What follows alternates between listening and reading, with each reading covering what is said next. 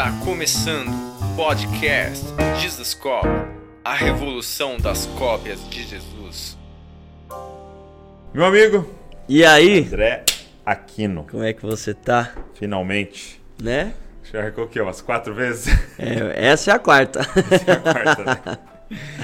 É, sempre surgiu um, um compromisso, uma gravação. Aí eu fui tentando trazer os amigos, né? É, tá certo. Marcos Brunet. Pô, aí trouxe, verdade, né? Foi substituído. um, trouxe um, um, um- um convidado de peso hoje já, né? Beleza. Também. Forte.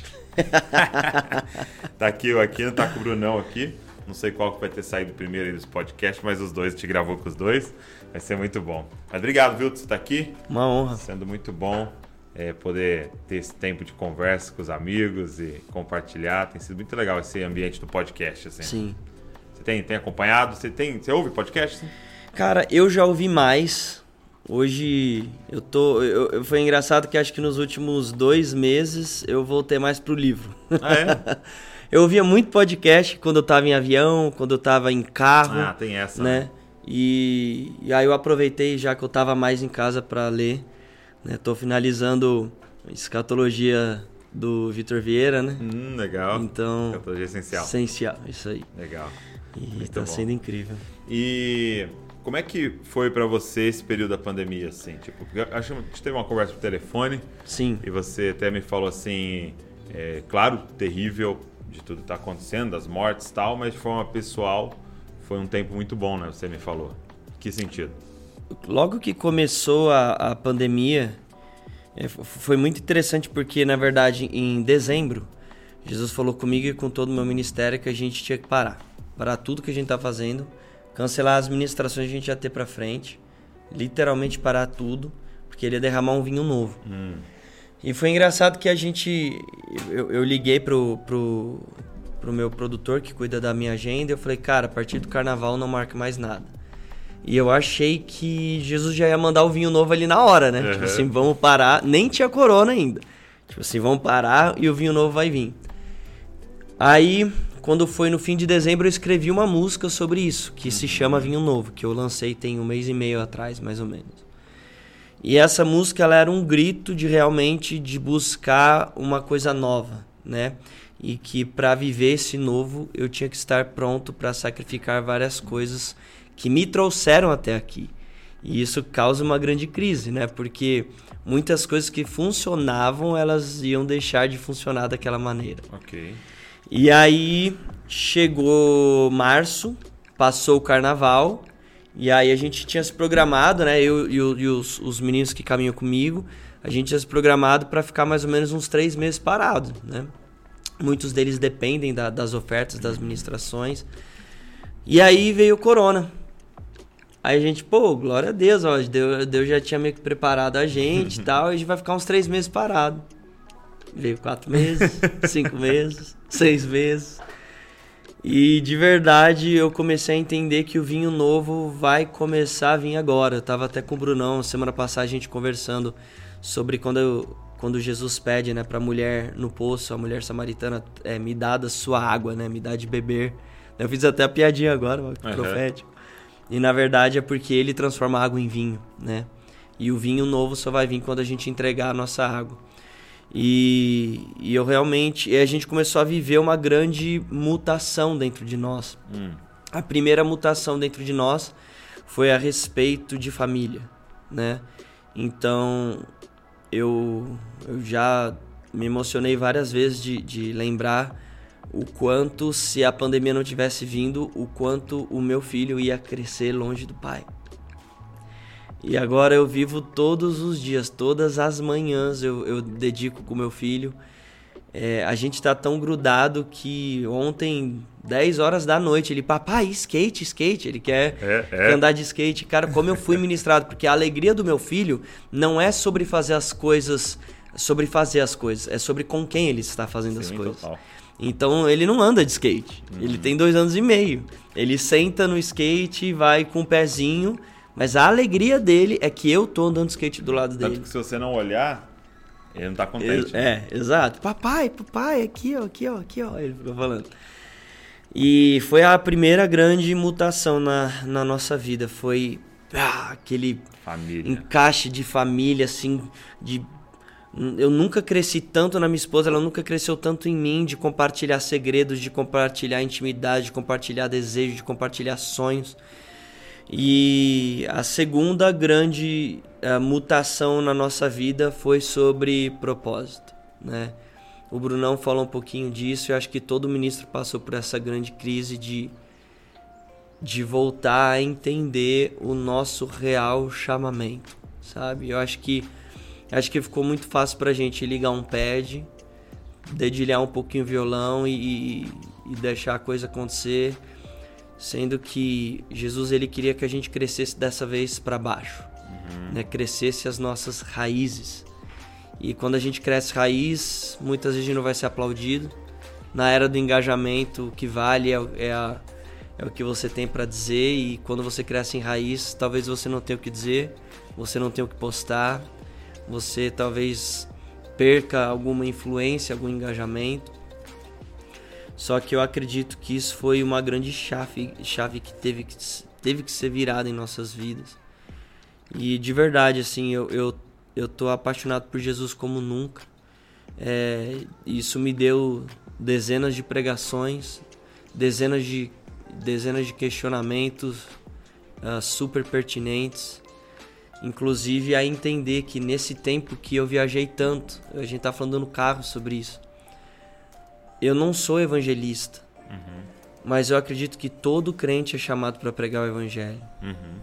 E o tempo que eu mais viajei para ministrar em igreja foi o tempo que eu menos preguei o evangelho.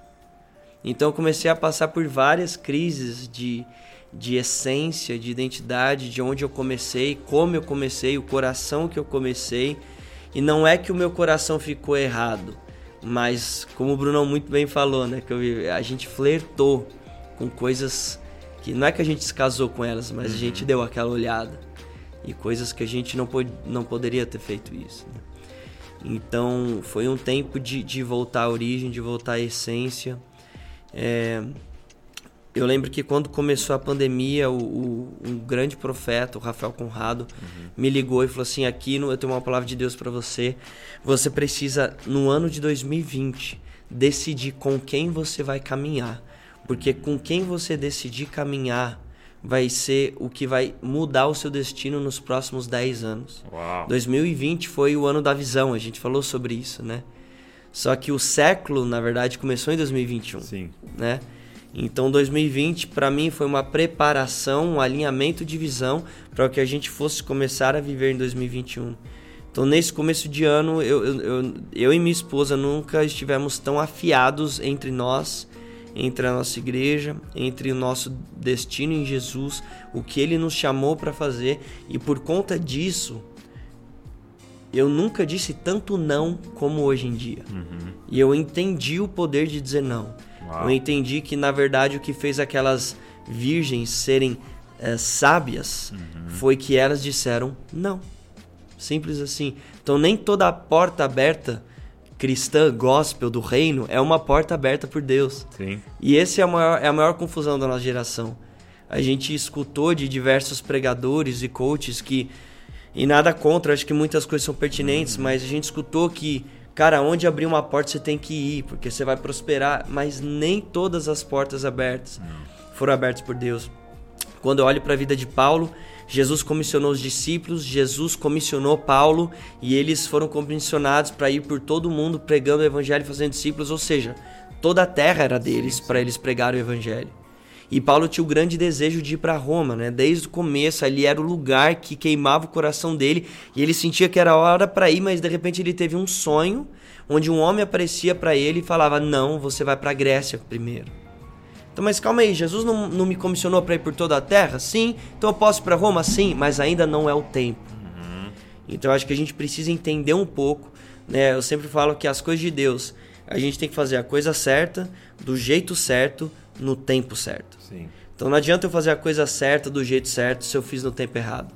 Ou não adianta eu fazer no tempo certo sendo que eu fiz a coisa errada ou do jeito errado. Uhum. Então a gente precisa cumprir esses três pés aí de um, de um tripé. É, e, a galera, e a galera esbarra muito nisso, né? Agora a gente está com a mentoria do Desascope, trabalhando com líderes e tal.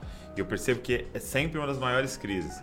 é, eu entendi isso de Deus, tenho clareza é, nesse chamado, nessa vocação, nisso que Deus está falando, mas a minha liderança não me compreende. Sim, sim. Mas eu não tenho espaço, mais e tal. E aí as pessoas sempre esbarram nesse quando, né? Porque não significa que se Deus te falou algo que é agora, Uhum, né? uhum. Então, é, essa, esse momento do esperar, né? Eu vi uma vez o, o Subirá ministrando sobre a espera, né? E ele mostra Moisés, né? Quando, quando você lê Êxodo, você tem assim uma clareza de que Moisés entendeu que ele era o libertador. Ele sacou. E aí ele vai e tenta fazer no braço, Sim. quando ele mata um egípcio. Ah, entendi, sou libertador, então vou, já vou começar já essa libertação e tal, e vai no braço. E é louco como ele adia 30 Sim. anos a promessa de Sim. Deus. A, a profecia era 400, ele sai em 430, porque alguém tenta fazer no braço. Né? E- então esse quando de Deus é algo tão é, importante para a gente discernir. Né? Sim. E, e, e, assim, por experiência minha, é, é a gente não é, forçar as coisas. Por- exemplo, eu, eu tinha clareza do meu chamado, assim. Sim. E. Mas, cara, nunca é, forcei a barra. Nunca, tipo assim, ô, deixa eu pregar. Ô, dá uma oportunidade tal. Porque eu morria de medo disso. Tipo, se Deus chamou, ele chamou, Sim. né? Então, é, eu creio que é, se você tem um chamado de Deus, você ouviu algo de Deus, cara, aguarda. Exatamente. Entendeu? As coisas vão acontecer. Aí, de Exatamente. repente, a minha tia que, que é, liderava junto com meu tio a igreja, falou, vai lá, fala na segunda-feira. Aí é hora de eu falar sim. Aham. Por quê? Porque Deus tinha me falado e alguém me chamou. Não, claro. E aí vai. E tal. E aí, deixei. Aí daqui a pouco, ô, faz isso. Pô, faz aquilo. Aí um convite pra isso. Aí as coisas vão acontecendo. Aí você sabe, cara, Deus te chamando.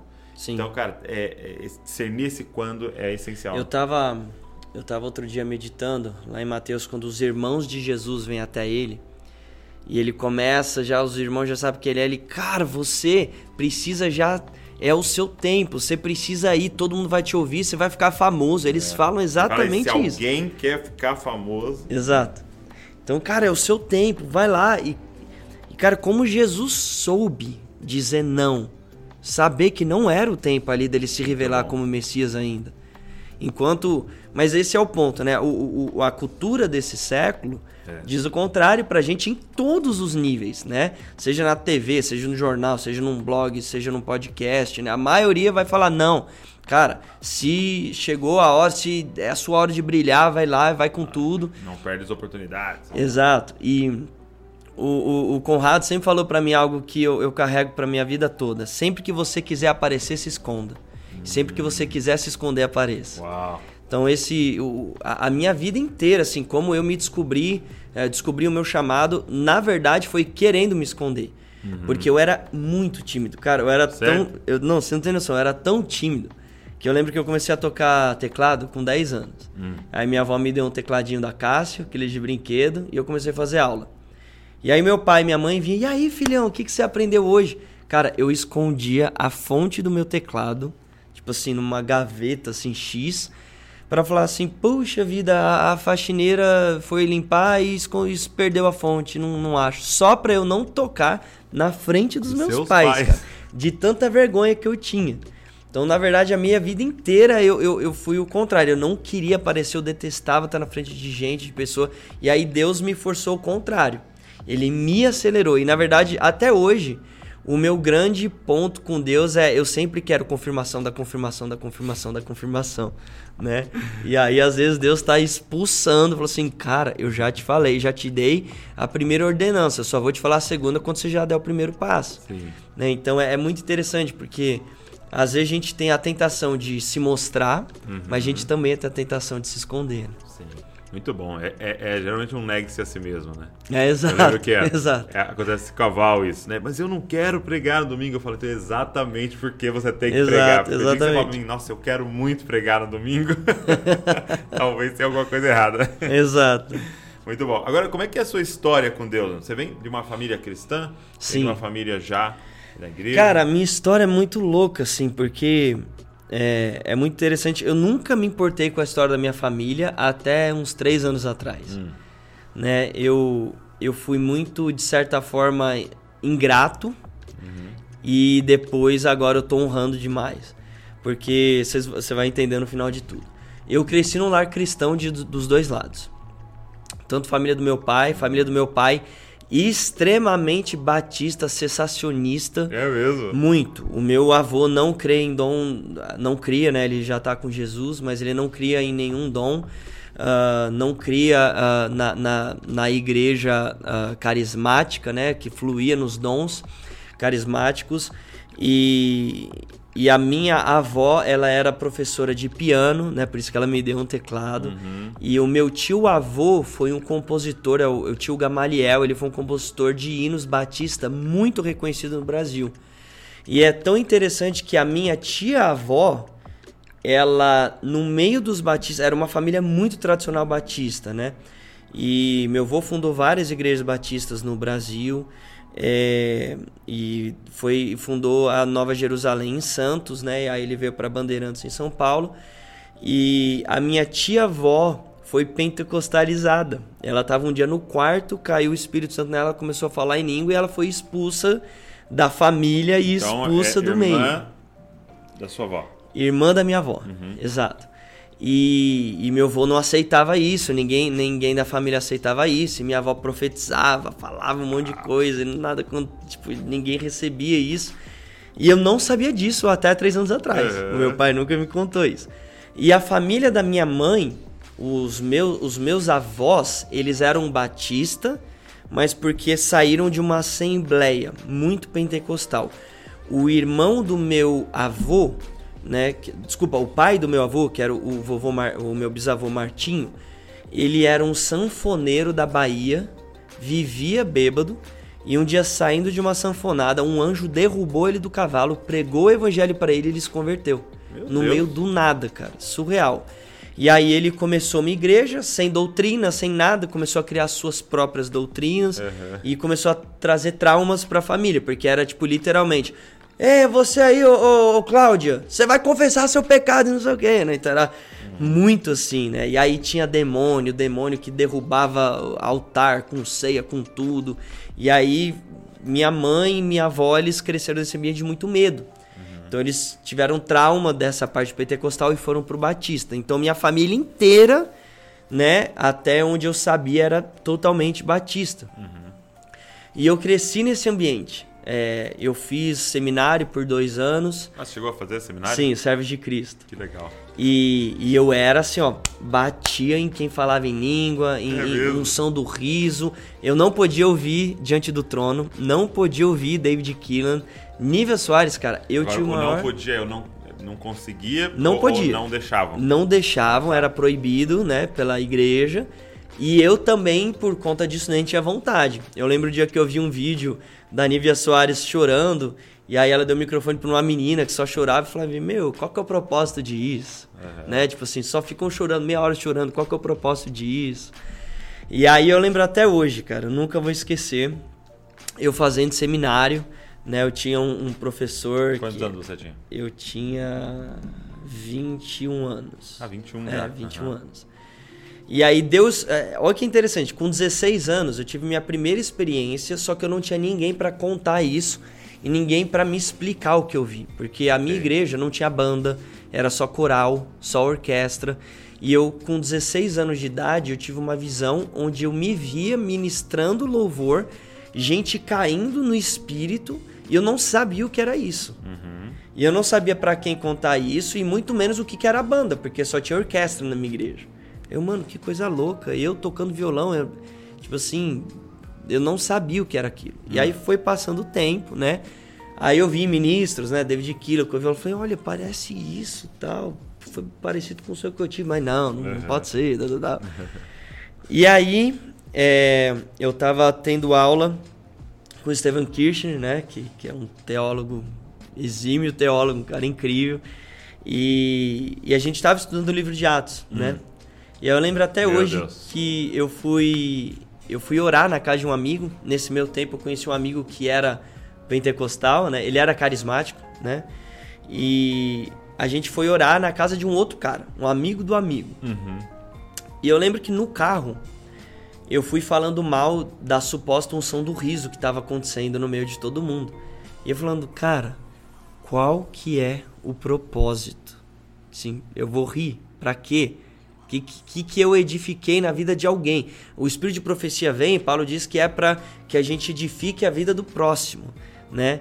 E eu, naquela época, eu não entendia de contexto, não é uma ordenança de Paulo, é um conselho para uma igreja que uh, passou dos limites, dos né? limites nos é. dons, né? E aí eu fui falando disso tal, cheguei na casa de, do amigo do meu amigo. Quando eu cheguei lá, o que estava acontecendo? Na TV, tava passando aquele GOT TV, tava tendo um turno da casa de oração lá de Kansas City. Ah, sim. E o cara que tava orando tava rindo. Aí eu, cara, eu vim falar, eu vim falando disso, gente, qual é disso que é? Que eu tô falando. Qual que é o propósito? Esse cara tá no meio da congregação, orando, intercedendo e rindo. Tipo assim, qual que é o propósito? E eles tiveram muita sabedoria porque eles falaram: "Tá bom, André, você poderia começar orando hoje?" Eu posso. Aí o Senhor Deus. Cara, eu comecei a rir, mano. Sério? Aí eu parei assim, eu falei: "Mano, isso não tá acontecendo." Aí todo mundo olhou para mim assim, segurando a risada. Jesus, ah! comecei a rir. Cara, eu fiquei meia hora rindo. Você não conseguia parar? Não conseguia parar de rir. Aí eu, meu Deus do céu, cara. eu, aí ali eu fiquei em crise. Eu, o Espírito Santo é maravilhoso. Cara, eu entrei numa crise que eu não tinha como explicar aquilo. E aí na semana seguinte, a gente estava lendo sobre lá em Atos quando é, Felipe uh, e um outro discípulo foram evangelizar, porque tem, tem um caso lá que eles vão evangelizar a discípulos de João Batista, né? Uhum, que, em Éfeso. É. Exato, que eles não tinham recebido, eles só tinham recebido o, o arrependimento, de, mas não João, né? o evangelho. Mas, se eu não me engano, em Atos 19, se eu não me engano, que eles vão para uma cidade que recebeu o evangelho, mas aí Pedro né, e, é, e João enviam eles para pregar o evangelho, e depois uhum. Pedro e João chegam lá, falam assim, beleza, chegou as boas novas aqui para vocês, pregaram o evangelho, vocês se arrependeram, aceitaram o evangelho, agora então uh, vocês receberam o Espírito Santo? Eles, não. Então vocês vão receber. E aí ele diz a palavra então, né, que eles impuseram as mãos e eles receberam o Espírito Santo. E foi ali que Simão, o feiticeiro, viu uhum. que algo aconteceu e ele quis comprar esse poder. E aí eu lembro que lendo esse versículo na sala de aula, os meus olhos se abriram assim, eu falei assim: "Calma aí, professor. É, eu sei que eu não estou aqui doutrinando, falando que só recebe o Espírito Santo quem falar em línguas. Não é isso. Mas se um feiticeiro conseguiu ver que alguém recebeu o Espírito Santo, não foi algo normal. Concorda? E tinha uma evidência externa. Externa. Não foi algo do tipo, recebe o Espírito Santo. Obrigado, amém. Isso não ia inflamar o coração de um feiticeiro que já tinha visto várias coisas sobrenaturais. Aí ele é, realmente a gente precisa acreditar, além desse texto, que houve uma evidência externa. Mas só foi aí para a salvação dos gentios. Aí falei, Isso é não, é calma aí. Exato. Vamos tirar a doutrina de narrativa. Exato, exatamente. Falei, cara, mas houve. Aí a partir daí foi um grande gatilho. Aí eu comecei a me relacionar com o Espírito Santo. Depois eu fui para uma viagem missionária em Ubatuba. E eu comecei a falar em línguas ali. E, e, e, eu comecei a me relacionar com o Espírito Santo. E aí foi quando eu, eu comecei a, sonhar os sonhos de Deus e, e, eu saí de uma bolha. Porque era como se. Era, foi, era muito engraçado, porque era como se eu, eu vivesse assim num, num, num lance que.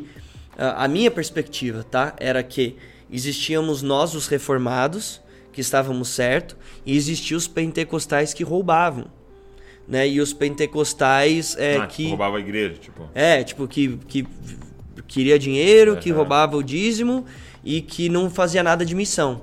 Então a gente era o certo e os pentecostais era tudo, tipo assim, ninguém uhum. flui nos dons, mas não tem caráter. Era a perspectiva que eu tinha. Uhum. Não tô falando que alguém me passou, mas era sim, a perspectiva sim. que eu tinha.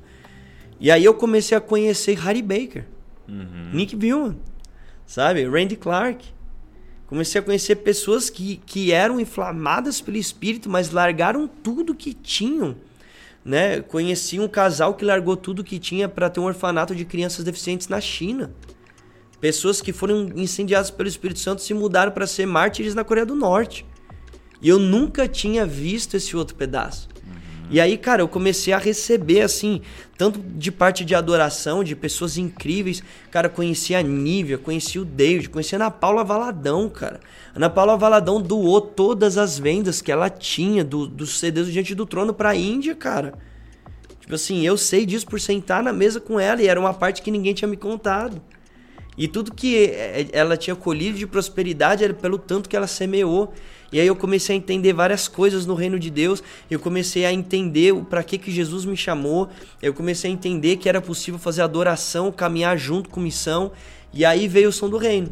Quando eu, o Brunão, a Lê, o Tom, a gente se reuniu despretensiosamente, sem ninguém conhecer a gente. A gente já, era a terceira vez que a gente parecia esse podcast, né? É, era a é, terceira vez que a gente tinha tentado gravar, cara. E não rolava, não rolava, não rolava. A gente tentava chamar, não, vamos chamar alguém famoso que vai ajudar a gente. Aí chamamos a Nível, o Daniel Alencar e o Fernandinho, e as agendas não batiam. E aí, ah, vamos gravar a gente mesmo, beleza, ninguém vai ouvir e bum. Aí Jesus explode, sabe? Cara, e, e ele tá aperfeiçoando. É, e como é que foi pra sua família? Quando você Boa tem pergunta. essa experiência com o Espírito Santo? Foi muito difícil, e... cara. É? Foi muito difícil. É, do Espírito Santo eu não falei para minha família por muito tempo. Uhum. É, eu, eu fui muito discipulado pelo Jeremiah Bowser. Uhum. Eu fui muito para Curitiba, na igreja Aba. Nessa época o Jeremy ia muito para lá. Eu lembro uma vez que eu tentei levar os meus pais, e meus pais viram um monte de gente caindo, e eles falaram: Eu nunca mais vou em nenhuma igreja assim. Deu mó BO, assim. E só que o maior BO com a minha família não foi nem com relação ao Espírito Santo, uhum. mas foi em relação ao meu chamado. Porque eu tinha estudado, eu me formei em comunicação social pela SPM, eu trabalhei três anos na Johnson Johnson, três anos na Electrolux, uhum. empresas multinacionais, tinha acabado de casar e eu vou largar tudo. Meu Deus. E Jesus pediu que eu largasse tudo. Eu preparei plano A, B e C. Uhum. Eu tinha vários outros trabalhos em resumo, assim, um deles eu ia cuidar da rede social dos três maiores restaurantes de luxo de São Paulo. Um deles seria o Kinoshita, que é o restaurante japonês mais caro de São Paulo. Você gasta assim mil reais só para comer lá. E o cara me chamou pra, pra cuidar da rede social. Imagina, glória a Deus, cara. Eu ia comer sushi de graça, mano. me paga em sushi que tá Exato, tudo né? E, cara, ele, ele ia me pagar o mesmo salário da. Desculpa, bate aqui. Da minha empresa é meu sangue italiano, né? Me, é, né? Mexendo as mãos. Ele ia me pagar o mesmo salário da minha empresa, eu ia trabalhar de casa, de rede social, três vezes na semana e ia comer sushi de graça. Cara, olha como Deus me abençoou. e aí eu lembro que quando eu fui fazer a reunião com ele, a última reunião, tipo, já tava tudo certo, ele tava me passando os restaurantes, o Tapas, que era um restaurante espanhol também. E aí ele, cara, você não vai, você não vai acreditar, eu que Eu jogo badminton com o CEO da Electrolux. Aí eu, meu Deus, ele. E eu fui perguntar de você. E ele te elogiou muito. E eu quero te fazer uma proposta. Eu não quero mais que você faça a rede social dos meus restaurantes. Eu quero que por três meses você seja o meu assistente pessoal. Você vai para Inglaterra, Japão, Equador, Peru, todos os países que eu vou de culinária você vai comigo. E se em três meses eu confiar em você, você vai ser sócio de um dos meus novos restaurantes. Cara, eu falei, meu Deus, tipo, é a maior oportunidade da minha vida. E, tipo assim, de milhões de reais. Mas eu sei que não é o que Jesus quer. E eu falei, eu posso ficar só com a rede social? Cara, ele bateu na mesa. Você tá entendendo o que eu tô oferecendo para você? Cara, parecia Satanás, né? Me processa é, que eu vou te dar todos os reinos. Falei, eu tô, mas é que isso não é compatível com o que Deus tá me pedindo agora. Ele, Cara, eu nunca ofereci isso para ninguém. Você tá louco. E cara, agora eu não confio nem em você, porque agora você trai minha confiança. Vai embora, eu não quero que você faça mais nada. E cara, foi por água abaixo todos os planos que eu tinha. Caramba. Nesse meio tempo, minha esposa saiu para trabalhar na Mundo Cristão, uhum. que ela estava recebendo quase um terço do que ela ganhava. E cara, a gente entrou no, na pior estação financeira da nossa vida. E os meus pais vendo isso, na verdade, ele já estava em crise desde antes, porque eu e a Fá a gente tinha terminado antes de namorar, porque ela não sabia se queria casar com alguém que ia viver de ministério. E os meus pais falando que eu estava ficando fanático e não era bem assim. E aí a gente casa, eu peço demissão, ela vai para outro emprego e cara, eu fiquei meses sem falar com os meus pais. É mesmo? Porque eles ponto? não conseguiam, não conseguiam acreditar. A ponto, assim, de quando eu falei que eu ia estudar, nessa época que eu ia estudar teologia, meu pai, assim, você tá rasgando seu diploma, tudo que eu investi em você, não sei. Cara, foi muito difícil. E, e assim, o que me segurou foi ter muita clareza do que Jesus me chamou para fazer. E aí, olha que interessante. Nessa época, foi uma época muito difícil na minha vida. Logo depois, eu tive uma grande uma grande decepção com, com o ministério lá em, em, em, São Paulo. E isso, cara, doeu tanto em mim que eu tive, eu tive síndrome do pânico. É mesmo? Então eu fiz dois anos de terapia, tive que tomar remédio, tarja preta. E, cara, assim, ao mesmo tempo que eu tava muito fiel em Jesus, eu vi coisas que me decepcionaram muito dentro do ministério. E, e, e eu tava. Se isso não tivesse acontecido, eu tava igualzinho Moisés. Cara, Jesus me falou tudo e eu vou lá e eu saí do chegou emprego e chegou a hora e agora e tal. Fui com tudo pra cima e aí eu tive essa decepção, mano. Não sei se eu quero isso. E aí eu parei, né? É, fui me tratando, fui, fui cuidando do meu coração em relação ao ministério e me escondi, cara. Escrevia música, buscava Jesus no meu quarto, servia na minha igreja era a IMOSP, né? Uma igreja coreana. Cara, como eu honro aquela igreja, os cinco anos que eu passei lá. É um celeiro, né?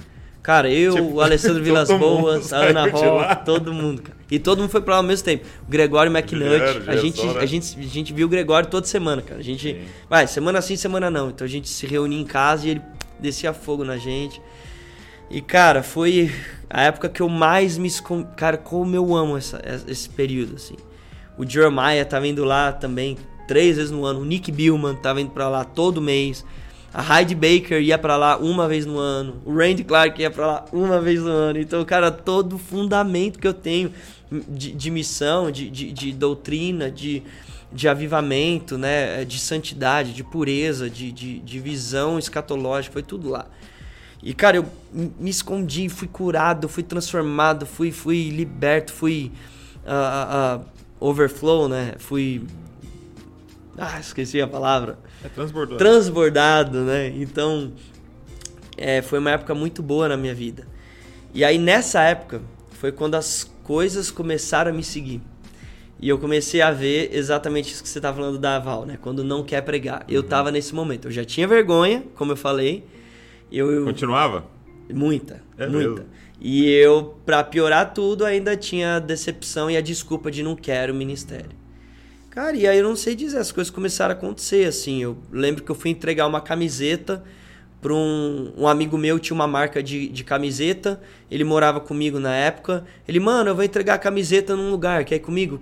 Tá bom. Entrei no carro, onde a gente vai? Ele, a gente vai no estúdio Mosh entregar pro Rubem de Souza, que era o maior produtor de música cristã do Brasil. Uhum. Aí eu, nossa, mano, eu vou conhecer o Rubinho.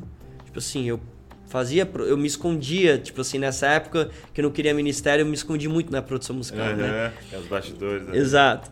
E aí eu cheguei lá, mano, é o Rubinho. Cara, ele olhou para ele olhou para mim na hora, nem sabia meu nome. Ele falou assim: "Cara, você ama Jesus, você tá negando seu chamado, você precisa voltar". Profetizou pra você, mano. Na hora. E a gente vai trabalhar junto. Assim, cara. Falei, mano do céu, o maior produtor do Brasil tá me chamando para trabalhar com ele. Aí, cara, em duas semanas eu já tava no estúdio gravando com ele. E meu pai, tipo, filho, onde você tá? Falei, tô no maior estúdio da América Latina gravando ele. Como assim? Falei, cheguei no estúdio e o cara profetizou pra mim, pai. E aí, do nada, o, o John Mark Macmillan vem pro Brasil, a gente se encontra, ele me chama pra traduzir. Ele, enquanto ele tá no Brasil. Aí, por três anos ele veio eu traduzindo. E aí, o Jesus Culture, que era o maior ministério da minha vida, vem pro Brasil, o John Mark me indica e do nada, eu, rece... eu lembro até hoje, estava na marginal, recebo um e-mail do Jesus Culture. André, o John Mark falou de você, a gente está querendo um ministro de louvor que vai abrir as noites de adoração com voz e violão e vai cantar junto com Chris Killar e com a Kim Walker. Eu... Meu Deus, como eu quase bati o um carro, cara. E, cara, essas coisas foram sendo testemunho para os meus pais, do tipo, ele... Filho, a gente... te perguntar, né? Aí foi... Exato eles foram vendo, né, o fruto que me perseguia. da escolha. Né? Exatamente. E é buscar primeiramente o reino. E aí tudo vai ser acrescentado de maneira abundante, diz Sim. no original. E essas coisas começaram a ser acrescentadas, acrescentadas, acrescentadas, acrescentadas. É, cara, financeiramente só piorou, não mudou nada, porque mas tudo era bênção que Deus estava construindo pontes, né? Então essas coisas, por mais que os meus, os meus pais e os pais da FA queriam que a gente tivesse uma família bem sucedida financeiramente, isso não estava acontecendo, só que eles viam os testemunhos das coisas que Deus estava fazendo. E aí foi inegável, até um dia que meu pai e minha mãe vieram e falaram assim, filho, a gente precisa te abençoar, a gente precisa reconhecer. Minha mãe teve sonho que Deus me pedia para ela, que ela não estava me entregando. Aí Deus começou Uau. a sacudir. Né? Aí não teve jeito. E aí hoje, cara, eles eles sonham com a gente, eles abraçam a gente. É, cara, eles ajudam financeiramente o nosso ministério na Shores. Cara, assim, minha mãe move tudo que ela pode lá em Recife, que ela tem amigos para ajudar eles também. Então eles sonham com a gente, cara. É, você citou a Shores, né, é, que é a missão lá em Recife, Nick Billman, né, trabalha com as garotas de programa, né, garotas em situação de prostituição, também com as com crianças é, situação de com abuso. as meninas, né, é, e quando é que acendeu essa chama missionária no seu coração? Porque você é um dos, dos caras que eu conheço que mais fala desse assunto, assim, e sempre direto falo com você, está indo para lá, Tá. Quando que nasce essa chama missionária no seu coração? Cara, assim, se, se todo mundo que tá ouvindo esse podcast puder guardar uma coisa, eu falo do fundo do meu coração, em nome de Jesus, se envolvam com um projeto missionário. Um projeto. É, desde os 16 anos eu ia em viagem missionária, a gente todo janeiro e julho. Já cresceu então? Já, a minha igreja, a igreja batista era muito envolvida com missão. E, e foi muito louco porque é, por mais que eu não, eu não acreditasse muito nos dons, desde os 16 anos eu, eu comecei a ver, é impossível. Você vai numa cidade, a gente ficava uma semana trancado orando, uma semana na rua. Não tem como você não ver um demôniozinho. Tipo assim, não dá, né? Por mais sensacionalista você seja. Exato, exato. Então, cara, a gente via demônio. A gente. Eu nunca vou esquecer um dia que a gente chegou num lugar, a gente desceu de uma Kombi. Um cara veio correndo do outro lado da praça que a gente chegou. Cara, ele ajoelhou nos nossos pés e começou a chorar. Falou assim: Quem são vocês e por que o rosto de vocês brilha? Cara, eu, eu não sabia muito como fazer, que eu ainda não não me movia nisso. Aí um amigo meu começou a profetizar para ele, começou a falar que ele tinha que entregar a vida para Jesus. Resumo: ele era o chefe do tráfico daquela favela que a gente tava. Se converteu instantaneamente. Então, assim, eu via essas coisas. E, e cara, o, por que, que é tão importante se envolver com missões? Porque o campo missionário vai ser o seu ponto de equilíbrio. O ponto, hum. o ponto de equilíbrio para qualquer crente é o campo missionário. Porque, cara, Beleza, Deus te chamou para ser um empresário, glória a Deus. Só que se você só caminhar entre os reis e governantes, você nunca vai ver a necessidade que existe. Você nunca vai ver, é, cara, eu preciso ir para Shores, porque se eu viver ministrando igreja, a minha realidade vai ser gospel. É. Vai ser uma realidade que não é real. E é distorcida. Saca? Então. Não é nem Brasil, né? Exato, exatamente. Então, cara, eu vou ser uma benção. Todo lugar que eu chegar, as pessoas vão querer tirar foto. Vão querer que eu ore por elas. Vão ouvir uma mensagem minha. Eu posso pregar essa mensagem 30 vezes. Em uma igreja por 5 anos. Cada igreja eu vou é a mesma mensagem, mas é uma benção, porque é a primeira vez que eles escutaram. Só que quando eu chego numa praça em Recife, onde as mães saíram para se prostituir, deixaram os filhos de 8 anos, e não é um, não, não são dois, não são três, a gente contou mais de 30 na última vez que a gente foi, agora em janeiro. 30 meninos de 8 a 13 anos não é tipo largado, é viciado, louco, já por cola. Assim, ó. Louco, você troca ideia com ele, ele não consegue te ouvir. De tão louco chapado que ele tá. 8 anos. Que poder de escolha de vida esse menino tem? 8 anos já sendo viciado em cola. Ah, André, mas isso aí é para os missionários. Cara, eu não consigo ver isso em nenhum lugar da Bíblia. Porque Jesus era movido por compaixão, né? Jesus disse: "Agora toda autoridade que eu recebi, eu dou para vocês, então vão". É para todos, né? Então, assim, o grande ponto do som do reino e o que, o que eu tento carregar com a minha vida é, galera, pregação do evangelho não é só para evangelista. Nós todos somos missionários. Spurgeon disse: Deus teve apenas um filho e fez dele um missionário, né? Então eu, eu falo isso, por favor, se engajem, vão. Eu não falo sobre dar dinheiro, eu falo sobre ir, né? Você já foi lá, cara. Você sabe Sim. como a gente é transformado estando lá. Quando a gente vê necessidade, quando a gente vê. Cara, tipo assim, eu me arrependi. Eu já falei isso pra, pra, pra minha banda. No fim do ano, teve uma promoção da Puma, da Black Friday, e eu comprei dois pares de sapato. E, cara, eu me arrependi porque eu não perguntei para Jesus. E com dois pares de sapato eu poderia ter sustentado um mês de um missionário amigo meu, meu melhor amigo, que largou tudo, que era um fotógrafo assim, de capa da Isto É, e largou tudo para ir para lá. E eu poderia ter sustentado um mês e eu decidi comprar um tênis. Então quando você vai para o campo missionário, você quebra o egoísmo, de, tal maneira que você fala, cara, tipo assim, não dá mais para eu gastar comigo mesmo, não dá mais para eu focar em mim mesmo. E aí você volta a ficar centrado no que Jesus mandou a gente fazer. Né? Uma coisa que eu lembrei, você falando, né, do. É, você falou você tinha aquele preconceito como reformado, né, do é, pentecostal, não faz missões e tal. Uhum. E é engraçado que é exatamente o inverso no sentido da experiência com o Espírito Santo. Porque quando é, o, em Atos 2 eles têm a primeira experiência com o Espírito Santo, qual é a evidência ali, né? Externa eles começam a falar a língua da galera que está ali. Ou seja, a primeira evidência do derramado do Espírito Santo é missionária. Exato. É evangelística. 3 mil se converteram. Eles começam a falar na língua dos caras. Deus dá uma capacidade sobrenatural para eles alcançar todo mundo que está ao redor. Porque, cara, é, o Espírito Santo vem, é o impulso missionário que vem é, junto. É, é isso aí. Né? É, e, e é louco porque é, Jesus está com eles em Atos 1 e aí ele já surge uma pergunta, e é uma pergunta muito sintomática, né? Que os discípulos perguntam assim: é agora que você vai restaurar o reino de Israel? Uhum. E Jesus, assim, da entrelinhas, parece que dá pra você perceber o sangue de Jesus subindo, assim, tipo assim, cara, sério que vocês vão querer fechar para vocês? Aguarda. Espere em Jerusalém. Sim. Porque eu vou restaurar o reino de Israel, mas o que a gente vai fazer é para toda a terra. Uhum. E a primeira coisa é, pá, vem e, e, e, eles começam a falar em línguas. E é louco porque em Atos 2 é o Pentecostes, né? Que é exatamente a festa, né? Depois de 50 dias da, é, da Páscoa, né? Pentecostes. É exatamente a festa que eles estão comemorando o Êxodo 19, uhum. que é o recebimento da Torá. E, e, e os caras falam que, é, lá naquela, naquela passagem de Êxodo 19, fala que eram como se fosse vozes de trovões, né? Mas quando você olha no original, trovões é, ali é também é traduzido como vozes. É a mesma palavra, trovões e vozes. E aí os, os rabinos falam que existe uma tradição oral de que naquele dia a, a lei foi falada em 70 línguas.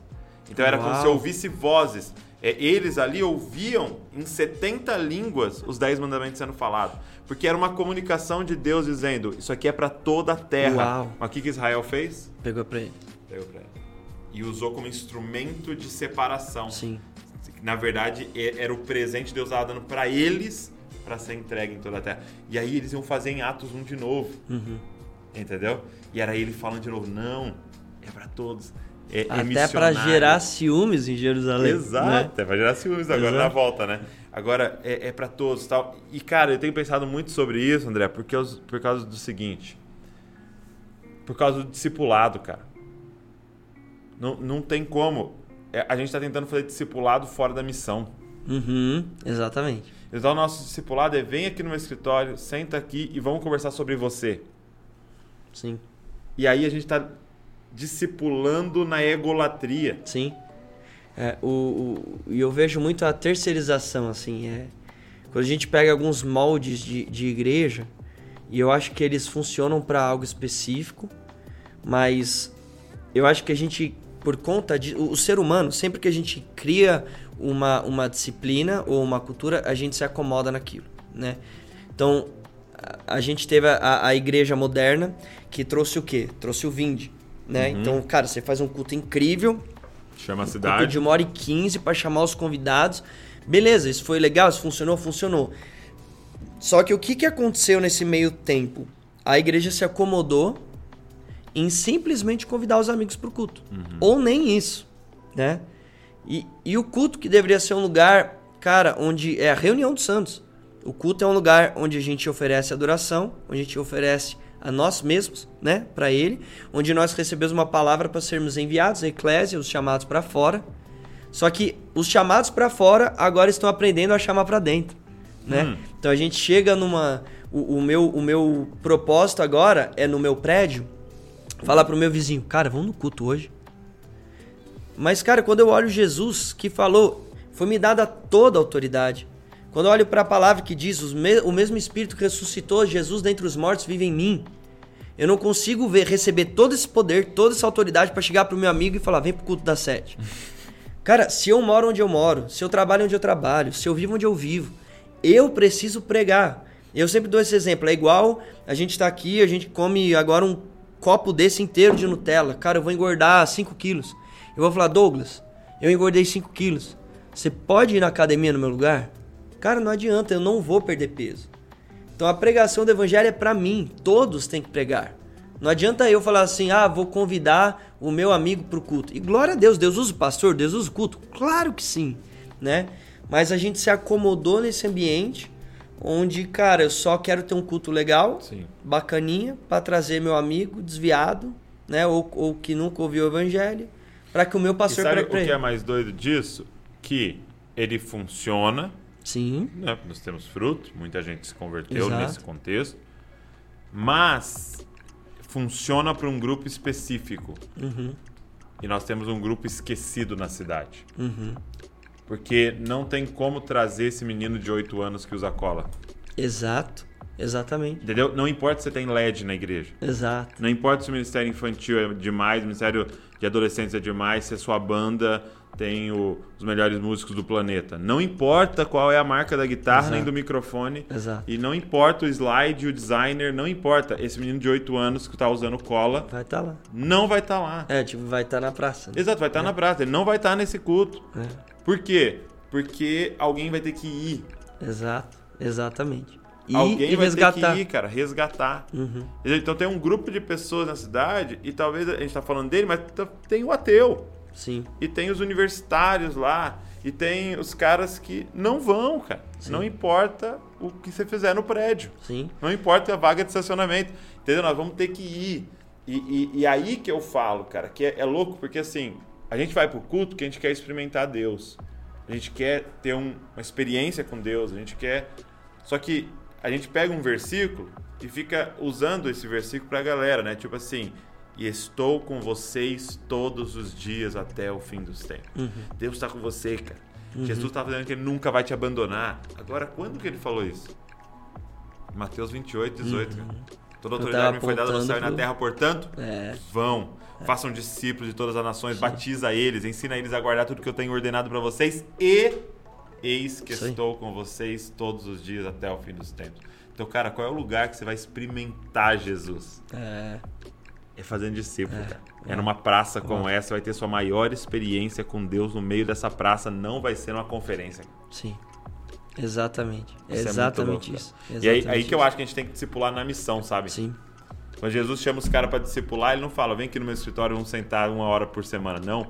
É vamos expulsar um demônio junto. é. Cara, assim, todas as maiores experiências da minha vida foram no ambiente da missão. Porque é ali onde, onde a parada acontece, né? O culto, ele é o treino. Sim, sim. Ele é, As é o conferências quartel-general, são um treino. Só que tá faltando o momento da gente jogar o jogo. é. o jogo. E, e- e- e o interessante é que, de alguma maneira, eu entendo o, o que Agostinho falou, né? De, de se necess... pregue, se necessário, use palavras, né? A nossa vida tem que embasar nossas palavras.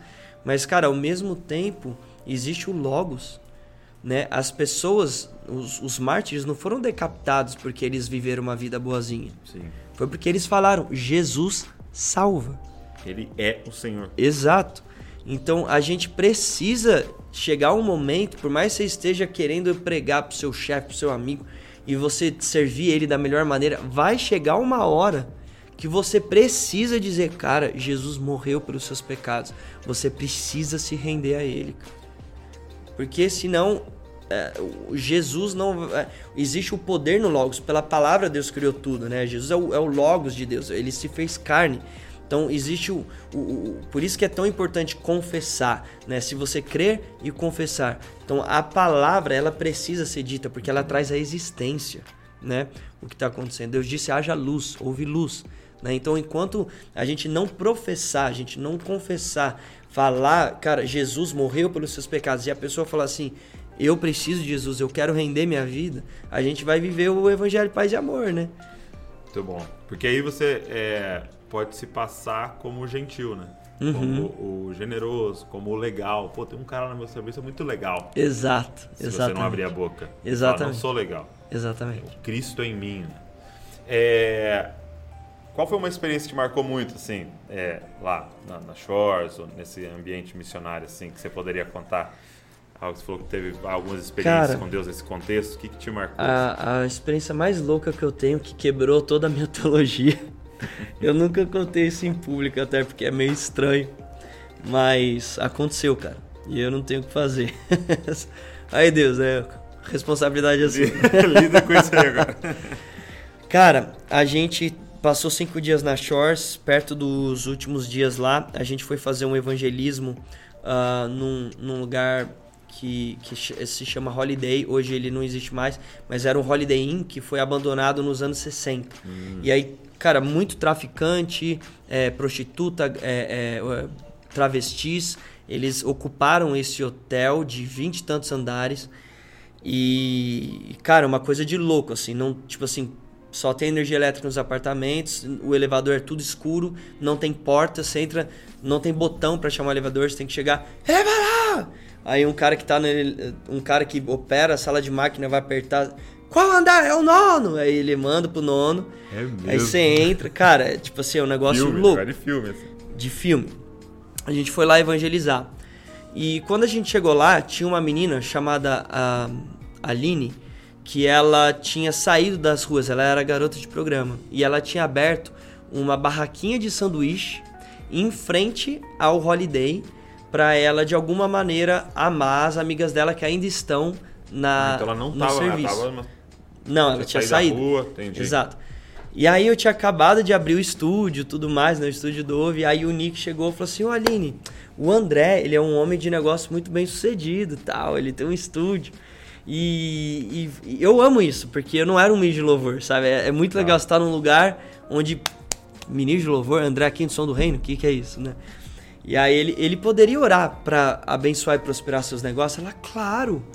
Aí eu comecei a orar de boa, assim, Deus abençoe o, o, o, o negócio da Aline, é, que ele seja próspero, que ela consiga amar muito as garotas que estão aqui e tal. E aí eu comecei a escutar, cara, audivelmente, Priscila. Priscila, Priscila, Priscila. Aí eu, em nome de Jesus, amém. E deixei quieto. Ah, lembrando, só voltar um pouquinho a história, que é um detalhe muito incrível. Indo para lá, a gente parou numa conveniência de um posto Shell para comprar água, que a gente tava morrendo de sede. E aí eu lembro que entrou um cara na. Tipo assim, eu tava indo pro caixa, vi um cara correndo e entrou na minha frente com um, um pacote de cerveja. Aí a mulher não, não tinha código de barra na, na, na, caixa, ela teve que abrir e passar, tipo assim, seis vezes a, a mesma lata, né? Aí beleza. Quando ela foi passar a última lata, a namorada do cara falou assim: Amor, a cerveja importada tá em promoção. Você não quer trocar? Ele, ah, calma aí, um minutinho. Aí foi. Cara, ele ficou uns cinco minutos lá olhando, assim, tá, pra decidir qual cerveja que era. Essa fila é terrível. Aí decidiu uma cerveja. Já tinha passado uns 10 minutos eu na fila. Aí, cara, foi passando de novo a cerveja. Aí de novo, amor, tem uma importada aqui que você leva, paga dois, ganha uma. Paga, é, paga dois, ganha uma, né? Tipo assim, você vai ter três. Uhum. Aí, é. Aí ele. Ai meu Deus, me perdoa, cara, mas eu vou ter que aproveitar essa promoção. Satanás está repreendido, vai me atrasar pro evangelismo. Eu tô querendo evangelizar, pegar, pregar o evangelho, tá o ímpio aqui querendo comprar cerveja na minha frente, aí foi. Cara, refez todo, passou tudo de novo. Agora Meu era o Deus. triplo de lata, imagina? Cara, a gente perdeu meia hora ali. Sério? Meia hora. Fomos. Aí chegamos lá, voltando. Orei pela mulher. Uhum. Comecei a abençoar tal. E Priscila, Priscila, Priscila. Aí minha esposa foi orar. A, a Priscila Alcântara tava com a gente. Começou a orar. Aí eu, mas não é a Priscila Alcântara. Cara, e não saía. Eu nunca tinha tido uma experiência assim, de ouvir um nome, cara. Aí no fim, é o Nick, então vamos embora, vamos, tal. E, e a, tipo, a gente já tinha conversado bastante ali com ela. Aí eu, me desculpa, Aline, mas quem é a Priscila? Priscila? Falei, é, quem que é a Priscila? Porque eu não paro de escutar esse nome e Jesus quer fazer alguma coisa com essa Priscila. Aí ela, mas não pode ser. Falei, por quê? Ela, porque a única Priscila que eu conheço é um travesti. Aí, aí cara, minha, minha religião ali entrou em confronto. Como é que Deus conhece o nome não real de alguém? Porque o nome de nascimento dessa pessoa não era Priscila. Mas Deus sabia que ela era chamada Priscila. E se Deus não tivesse falado Priscila, talvez ninguém a conhecer, porque nem todo mundo conheceria o nome real dela. Olha, cara, olha que louco. Aí eu falei, eu acho que é essa Priscila. Ela, meu, é porque ontem eu tava na casa dela, ela queria se matar, disse que tinha um demônio que mandava ela se matar. Assim, cara. Aí eu, eu acho que Deus quer que a gente ore pela Priscila. Cadê a Priscila? Ela, ah, a Priscila tá em programa.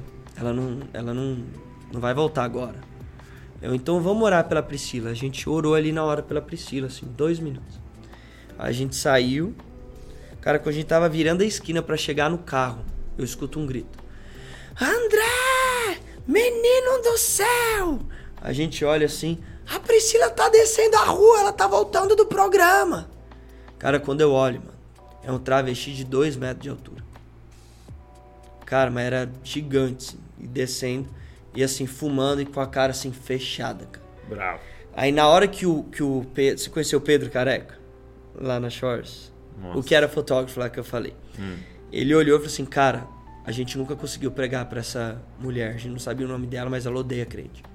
Aí eu, mano, tipo assim, o que, que Deus tá querendo? Só que na hora eu pensei, cara, se aquele infeliz do posto Shell não tivesse me atrasado 30 Você minutos, a gente já teria ido embora. Exato. Falei, cara, é Jesus que tá nesse negócio. Cara, eu cheguei, mano, mas foi uma autoridade que eu nunca tive. Falei, você tá com problema pra dormir, você não consegue, você tentou se matar tantas vezes e você toda noite você põe a cabeça no travesseiro e você chora e não sei o que, você não tá feliz, você não é feliz, você tem pânico, você acha que tem pessoas te perseguindo, não sei o que. Mano, ela começou a chorar, ele, né? Começou a chorar, chorar, chorar. Assim, meu Deus, como que você sabe isso da minha vida, não sei o que. Eu falei, Deus te chamou pelo nome e tal, não sei o que. Cara, e a gente orou e, e, cara, ele começou a se quebrantar, quebrantar, quebrantar. Meu Deus, eu preciso, eu preciso disso, eu preciso dessa vida, não sei o que, babá, babá. É o seguinte, e não só eu preciso, mas o meu colega de quarto precisa. E a gente, quem é seu colega de quarto? É um homem que ele tá com a vida destruída e eu quero que a gente vá lá evangelizar, vamos, eu quero que vocês levem isso agora pra ele. Cara, imagina um medo de eu entrar, eu e minha esposa, um travesti de dois metros, a gente sobe num elevador, no escuro. Falei, mano, eles vão, eles vão me sequestrar aqui, vão, vão enfiar droga na minha veia, sei lá, alguma coisa vai acontecer. Cara, um medo. E a gente sobe, cara, 16 andares. E a gente entra no quarto daquele travesti. Quando a gente entra, tem um cara. O que, que vocês estão fazendo aqui? Não sei o quê. Você precisa contar pra ele o que você contou pra mim. E, cara, a gente começou a falar do evangelho. Esse cara começa a chorar. E ele fala assim: Eu lembro que com 5 anos, lembro até hoje, com 5 anos, o meu tio me abusando. E hoje eu gosto de abusar meninos. Cara, a gente foi parar no apartamento de um estuprador de meninos. Que foi abusado aos 5 anos e decidiu fazer isso com outros meninos. E cara, aí, mano, o Espírito Santo começou a cair ali. A gente começou a orar, interceder, manifestou demônio. E, e cara, eu nunca vou esquecer essa história porque Deus deu o nome de um travesti pra gente, sabe? E se a gente não tivesse parado naquele posto, a gente não teria encontrado nada disso. E, cara, tiveram outras histórias, assim, de, de glória forte. na adoração, sabe? É, experiência que Eu a gente lindo viu. as- os que o Nick conta é, de adoração no, né, na casa das meninas, Sim. né? E as É meninas sendo inacreditável. cura- curada na paternidade. É inacreditável, cara. Cara, isso é, É é inacreditável. demais. Então é por isso que eu falo. quando você sai do ambiente, você se joga num ambiente assim, eu, eu, eu, eu acredito que não é para todo mundo viver nesse ambiente. Sim, sim, Com certeza. né? Uhum. Tem gente que tem que estar em homens de negócio, tudo. Mas eu tenho falado, cara, Deus, Deus tem me conectado com alguns homens milionários e bilionários. E eu, eu falo, cara, por favor, eu só peço um, uma sexta e um sábado para você ir comigo para Recife. Agora a gente tá marcando com uma modelo super engajada, né, para ir junto e um e um cara que é sucesso no mercado digital, milionário, que disse que quer abençoar um projeto cristão e eu falei, você só vai abençoar indo lá, porque você precisa conhecer, ver o que eles fazem. Então, cara, o meu, meu papel é tentar levar pessoas para esse ambiente, porque, cara, uma vez que você entra nesse ambiente, você não consegue mais ser o mesmo. Não tem Eu como. lembro, eu lembro é, o Francis Chan contando que uma vez ele estava numa conferência de jovens, tal, assim, lotado. Aí ele foi para trás do, do, do palco lá e foi orar, né? Porque ele ia ministrar na sequência e tal. Ele orando, assim, ele falando que orando, cara, fervorosamente, e começou a dar uma crise nele, assim, tipo, Seu, faz alguma coisa, que não é possível que eu subir lá, falar 40 minutos e acabar. Faz alguma coisa. E ele lembrou do versículo que fala, né, se eu não me engano, 1 Pedro, que Elias era homem como a gente, né? E aí ele começou a falar assim, poxa, não tinha diferença nenhuma de Elias e eu. Entendeu? De Elias era homem, eu sou homem. Manda fogo do céu. E ele falou, tipo, literalmente, sabe? Faz pegar fogo em alguma coisa, faz um terremoto, faz acontecer alguma coisa para os caras verem que o Senhor é real e, e, né, e tal. E ele orando, Senhor, manda fogo. Elias é homem, por que, que o Senhor não faz aqui também e tal, né? Ele falou que no meio da oração, cara, ele sentiu o Espírito Santo falando com ele. E ele falou que o Espírito Santo falou assim: só tem uma diferença. Elias estava diante dos profetas de Baal. Você tá numa conferência gospel. Nossa. Entendeu? Então a gente quer experimentar Exato. o que Sadraque, Misaque e Abidinego experimentaram, Uau. mas no meio de um culto. Uau. Uau. E não no meio de uma de da, da prostituição, e não no meio do- do- de um bairro com os traficantes e tal. E, cara, eu acho que chegou a hora da gente acordar. E, cara, essa pandemia fez isso com a gente. Sim. Ele fechou os prédios, mano. Exato. Cara, assim, esses últimos tempos eu nessa pandemia eu entrei numa há dois anos atrás, voltando dos Estados Unidos, Deus me deu Provérbios 11:11, 11, que diz que os benefícios que os justos trazem prosperam uma cidade, mas pelo poder das palavras dos maus uma cidade é destruída. Ou seja, eu preciso entender o meu lugar de justo que eu posso prosperar e trazer benefícios para uma cidade. E se a gente olhar as gerações anteriores, a igreja construiu orfanatos, escolas, hospitais, faculdades e hoje 80%, isso é dado da ah, esqueci aquele um, um- um conselho pastoral que tem em- em- que é aqui localizado em São Paulo. Ah, esqueci. Mas enfim, 80% das entradas de uma igreja é gasta com o próprio templo. E cara, quando a gente olha as gerações anteriores que fizeram tanto pra uma cidade, eu comecei a entrar numa pira. Mano, quanto custa um hospital? Cara, eu fiz, eu fiz, eu fiz essa conta. Um hospital incrível, posso fazer ela agora. Um hospital incrível custa eu tô falando muito top, porque tem um hospital de campanha que custa de 6 a 10 milhões de, de reais. Mas vamos supor que um hospital incrível vai custar 25 milhões de reais. Se a gente pega uma cidade como Rio de Janeiro, que tem, no mínimo, chutando baixo, 3 mil igrejas, concorda comigo? Baixíssimo. Vamos chutar É, baixo. é. Se a gente pega 25 milhões de reais, a gente divide por 3 mil igrejas, a gente tá falando de 8 mil reais por igreja. Se a gente pega uma igreja, uma média, que tem mil membros, a gente tá falando de 8 reais por pessoa. para construir um, um hospital para uma cidade. E isso para escola, isso para o que quer que seja. Então, assim, por que, que isso não acontece? Exatamente por Babel. Te perdeu a missão, né? Exato. E a unidade. E a unidade. E a missão, ela traz unidade. Ah, tá, a unidade, porque é um inimigo em comum, né? Exato, exatamente. Então, cara, quando a gente se despertar pra isso, tipo assim, não importa se você é pós ou pré-tribulacionista, se você é calvinista ou arminiano, cara, a gente tem que pregar o Tem um evangelho. bairro passando fome. né? Exato. E aí a gente une todas as igrejas, a gente levanta, mano, é, 8 reais por pessoa, ou 8 mil reais por igreja. E a gente imagina, cara, a mente do- da galera ia sair no fantástico. A gente não tá entendendo, a igreja do Rio de Janeiro se juntou, tá faltando leito de UTI pro Covid, e a igreja se juntou e montou um hospital. Um hospital com os melhores equipamentos, é gratuito e o salário das enfermeiras e dos médicos são divididos entre todas as igrejas do Rio. Imagina, é- cara, eu tô falando de coisa que dá pra fazer. Só que a gente só não faz. Cara, lá em Babel, é, Deus falou que ele ia ter que parar, porque eles eram um só povo, falando uma mesma língua, pensando de uma mesma maneira. Em breve ele, eh, ninguém ia poder parar eles, por isso que ele teve que descer e intervir. Então, se Deus teve que parar, porque ninguém ia poder parar eles, mas por causa de um mau é, foco, objetivo, assim, digamos, se a gente se une em plena unidade, em pró de algo que é do reino, aí Deus não precisa parar. Na verdade, Deus vai colar com nós, né? Vai, vai. Então, cara, é, é o que falta, é unidade e missão. Exatamente o que acontece em Atos, né? Exato. Um monte de vozes, um monte de línguas, mas agora num propósito só. É. E aquela explosão que você vê. Cara, isso é incrível. Meu amigo, obrigado. Eu que agradeço. esse tempo maravilhoso. Espero que a galera saia em chamas, inspirado Amém. como eu tô saindo daqui hoje. Amém. Querendo fazer mais, querendo servir mais, entregar Amém. mais. Em nome de Jesus. Obrigado pelo seu coração, sua família, sua vida, meu amigo. Amamos vocês demais, cara. Nós Vocês também. inspiram a gente. Nós te amamos muito. Deus abençoe você. Não se esqueça, você é uma cópia de Jesus. Valeu.